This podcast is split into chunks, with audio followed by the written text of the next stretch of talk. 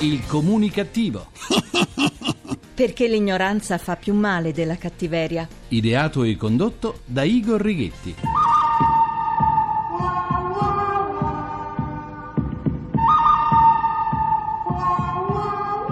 Eh sì, con tutti gli agguati e le sparatorie di quest'ultimo periodo, l'Italia sembra diventata il Far West. Buona comunicazione Italia dal vostro comunicativo di fiducia Igor Righetti. Bentornati alla nostra terapia di gruppo Emissioni Zero, numero 1934 con il 34 decimo anno di programmazione. Terapia più cattiva dell'alito al mattino appena svegli. Cominciamo questa seduta con la radio dedica di un nostro politico. Il leader dell'UDC, Pier Ferdinando Casini, dedica a Mario Monti questa canzone di Edoardo De Crescenzo. ancora, ancora,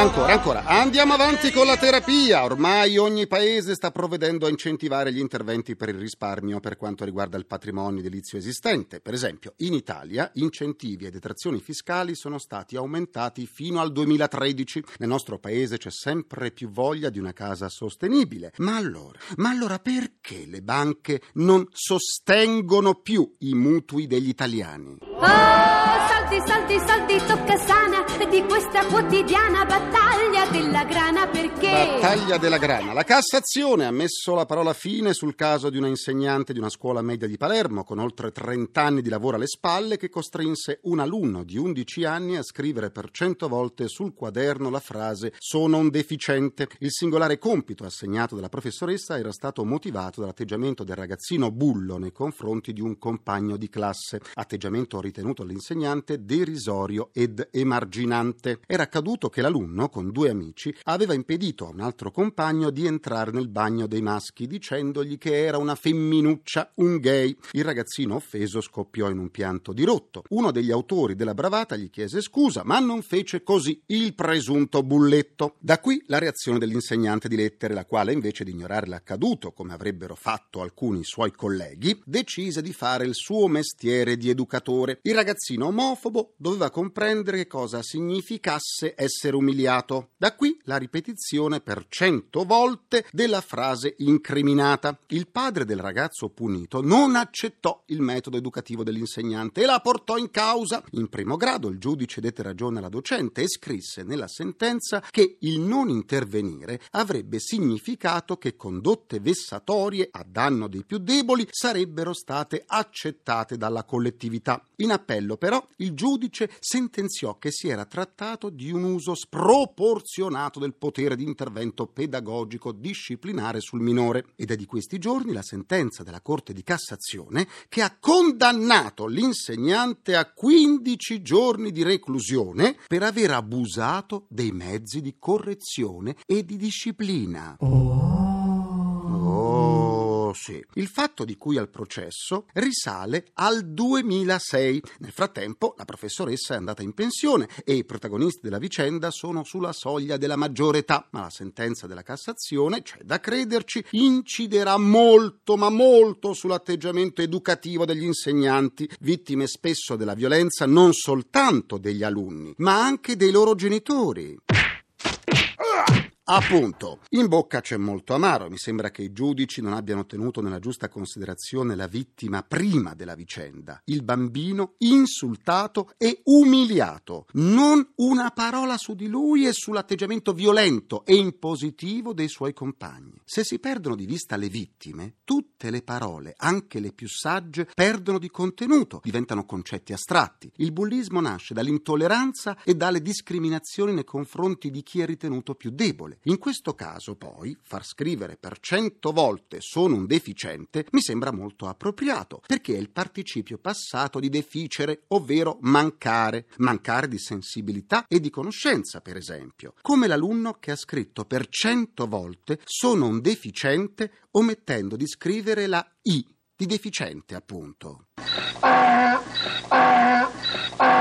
Cambiamo argomento, ennesimo episodio che testimonia come in Italia la realtà supera di gran lunga la più fervida fantasia. Nonostante fosse agli arresti domiciliari, un uomo ha lasciato la sua abitazione di Taranto per recarsi nella vicina Grottaglie a casa di una donna che aveva sequestrato e cercato di violentare, ma è stato sorpreso e picchiato con un bastone dal marito della vittima. Antonio Cristallo, di 62 anni, l'autore del tentato stupro, è stato arrestato dalla polizia e rinchiuso questa volta in carcere con l'accusa di evasione. Il paradosso è che ogni giorno Ogni giorno ormai c'è qualcuno che, posto agli arresti domiciliari, fugge senza che nessuno se ne accorga. Oh mio Dio! Oh mio Dio!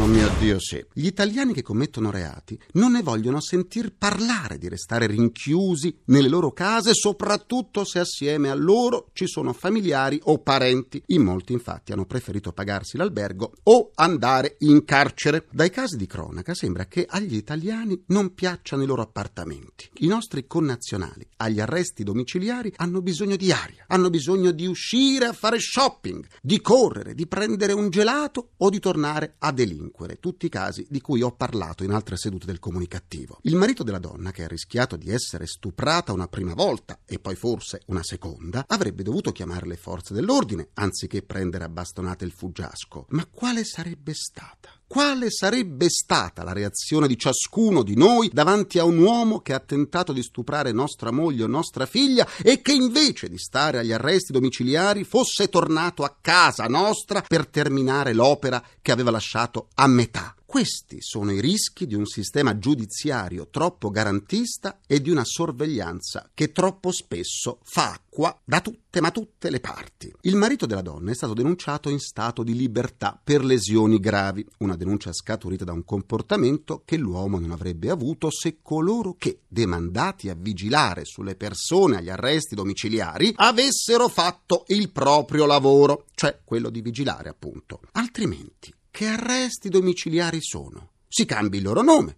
la si chiami libertà domiciliare per sovraffollamento carcerario. Ecco. Le prigioni sono troppo strette, i detenuti scappano all'istante. Ma questa è la civiltà. Questa è la civiltà. Cambiamo argomento. L'avvento della tecnologia ha modificato molto la nostra vita, le nostre abitudini e anche i nostri affetti. Internet ha aumentato le possibilità di contatti con gli altri, altri che magari non abbiamo mai visto né conosciamo la loro voce, il loro modo di camminare, il loro odore o i loro tic. Non sappiamo un fichetto secco della loro fisicità, ma li chiamiamo amici per sentirci più vicini, per accorciare le distanze che sempre separano gli sconosciuti. Aumentano gli amici virtuali e diminuiscono quelli veri, quelli fatti di carne e ossa, di complicità, di conoscenza e di affetto. Sempre più soli sediamo davanti al computer e ci confrontiamo con le illusioni. In tale deserto di affettività abbiamo scoperto il mondo degli animali domestici e così cani, gatti e criceti entrano sempre di più nelle nostre case a donarci calore e affetto e piano piano cadono quelle barriere che erano state poste dalla diffidenza, dall'ignoranza di chi vedeva gli animali come esseri di cui servirsi e magari da uccidere uccidere per divertimento o per sport, che dir si voglia. Dalla possibilità di andare in bar e ristoranti a quella del trasporto sui servizi pubblici, le cui barriere stanno via via cedendo, siamo arrivati a superare quegli ostacoli che abbiamo posto per l'atto finale della nostra vita. Finora la legge degli uomini non prevedeva che il corpo di un animale potesse essere seppellito in terra consacrata, accanto a quello che era stato il suo proprietario, affinché il rapporto che legava in vita potesse continuare anche dopo la morte. E ora ecco che un piccolo comune toscano ha messo in piedi un progetto che lo prevede. Accanto ai proprietari potranno riposare in eterno anche cani, gatti, cavalli e altri animali d'affezione. Il comune è quello di Fauglia, in provincia di Pisa, ricco di storia e di tradizioni. Nelle intenzioni della giunta comunale si prevede una gestione privata del cimitero, un progetto nuovo per l'Italia, ma non per i paesi più progrediti. Si tratta di un ritorno alle tradizioni più antiche, quando nelle tombe dormivano il loro sonno eterno le persone e i loro amici a quattro zampe più cari. La famiglia italiana si è allargata anche agli animali d'affezione, i quali devono poter seguire il nucleo familiare di cui fanno parte, così come sancito del resto dalla Corte Costituzionale. Se possono seguirli in vita, perché non possono farlo anche nell'aldilà? Ora l'attivo sindaco di Fauglia, Carlo Carli,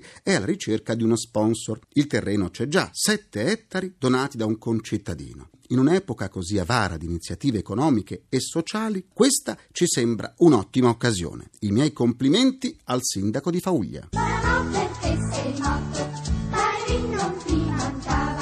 Per riascoltare le sedute del comunicativo andate sul sito comunicativo.rai.it dove potrete anche scaricarle in podcast in caso di dermatite seborroica da faziosità. Vi aspetto pure sulla pagina Facebook del comunicativo facebook.com slash il comunicativo. Massimo, adesso è il momento... Della giustizia con l'avvocato Nino Marazzita che ci sta aspettando.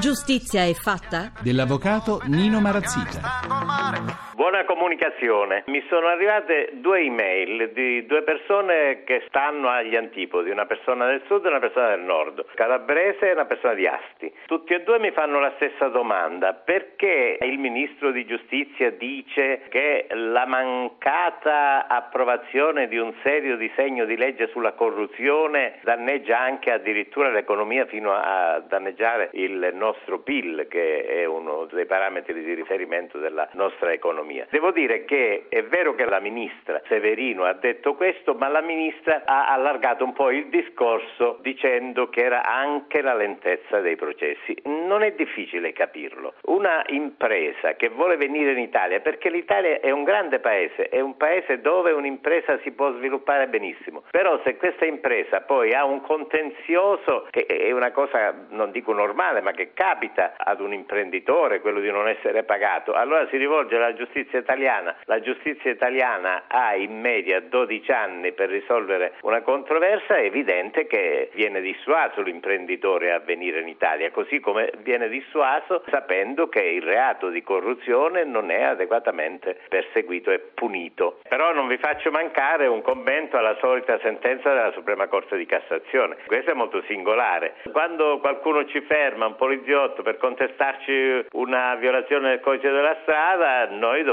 cercare di ragionare, di parlare col poliziotto, sperando che il poliziotto eh, sia disponibile a parlare con noi. Ma certo la soluzione non è nel dire lei non sa chi sono io, adesso gliela faccio vedere io. Su questo la Cassazione si è espressa poco tempo fa, spiegando che si tratta di un'espressione, sentite, statemi a sentire che questo è il punto, in grado di limitare la libertà psichica dell'interlocutore attraverso la prospettazione di un pericolo che diventa il cosiddetto male ingiusto e quindi non è possibile procurare un male ingiusto ad una persona che viola il codice della strada. Bisogna, se la violazione corrisponde al vero, bisogna applicare la sanzione, ma non creare un danno che la stessa Cassazione, seppure in termini limitati di qualche minuto, di qualche momento, di alcune ore della giornata può diventare un danno biologico. Buona comunicazione. Facciamo finta che Sì, facciamo finta che tutto va bene. Sì. Concludo anche questa seduta con il mio pensiero comunicativo.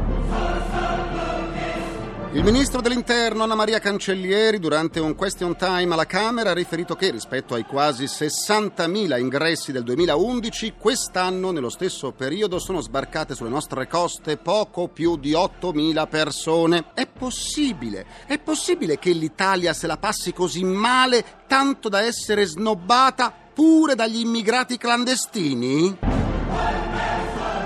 L'ascolto della seduta di oggi del comunicativo vi ha permesso di accumulare altri 37 punti di sutura per vincere il nostro strabiliante premio, un VC di granito come nuovo, certificato da ricette mediche che attestano la stipsi del proprietario. Ringrazio i miei inossidabili complici Vittorio Rapi, Walter Righetti, Carla Pagliai e Massimo Curti. Un ringraziamento a Francesco Arcuri. Alla console. Alla console tra gli immancabili Folletti! Folletti tecnici c'è Paolo Rinaldi e ricordate, non esistono cani cattivi, lo dicono anche in Cina. Non è la cattivo, è la proprio buono. Ma buono buono, eh? La terapia quotidiana del comunicativo tornerà lunedì alle 14.44 minuti primi, secondi a nessuno. E nonostante tutto, cercate di restare sereni, la vita è troppo breve per sprecarla ad arrabbiarsi. Buona comunicazione, buon weekend dal vostro portatore strano di comunicattiveria. Igor Righetti, grazie a lunedì. Il comunicativo. Perché l'ignoranza fa più male della cattiveria. Ideato e condotto da Igor Righetti.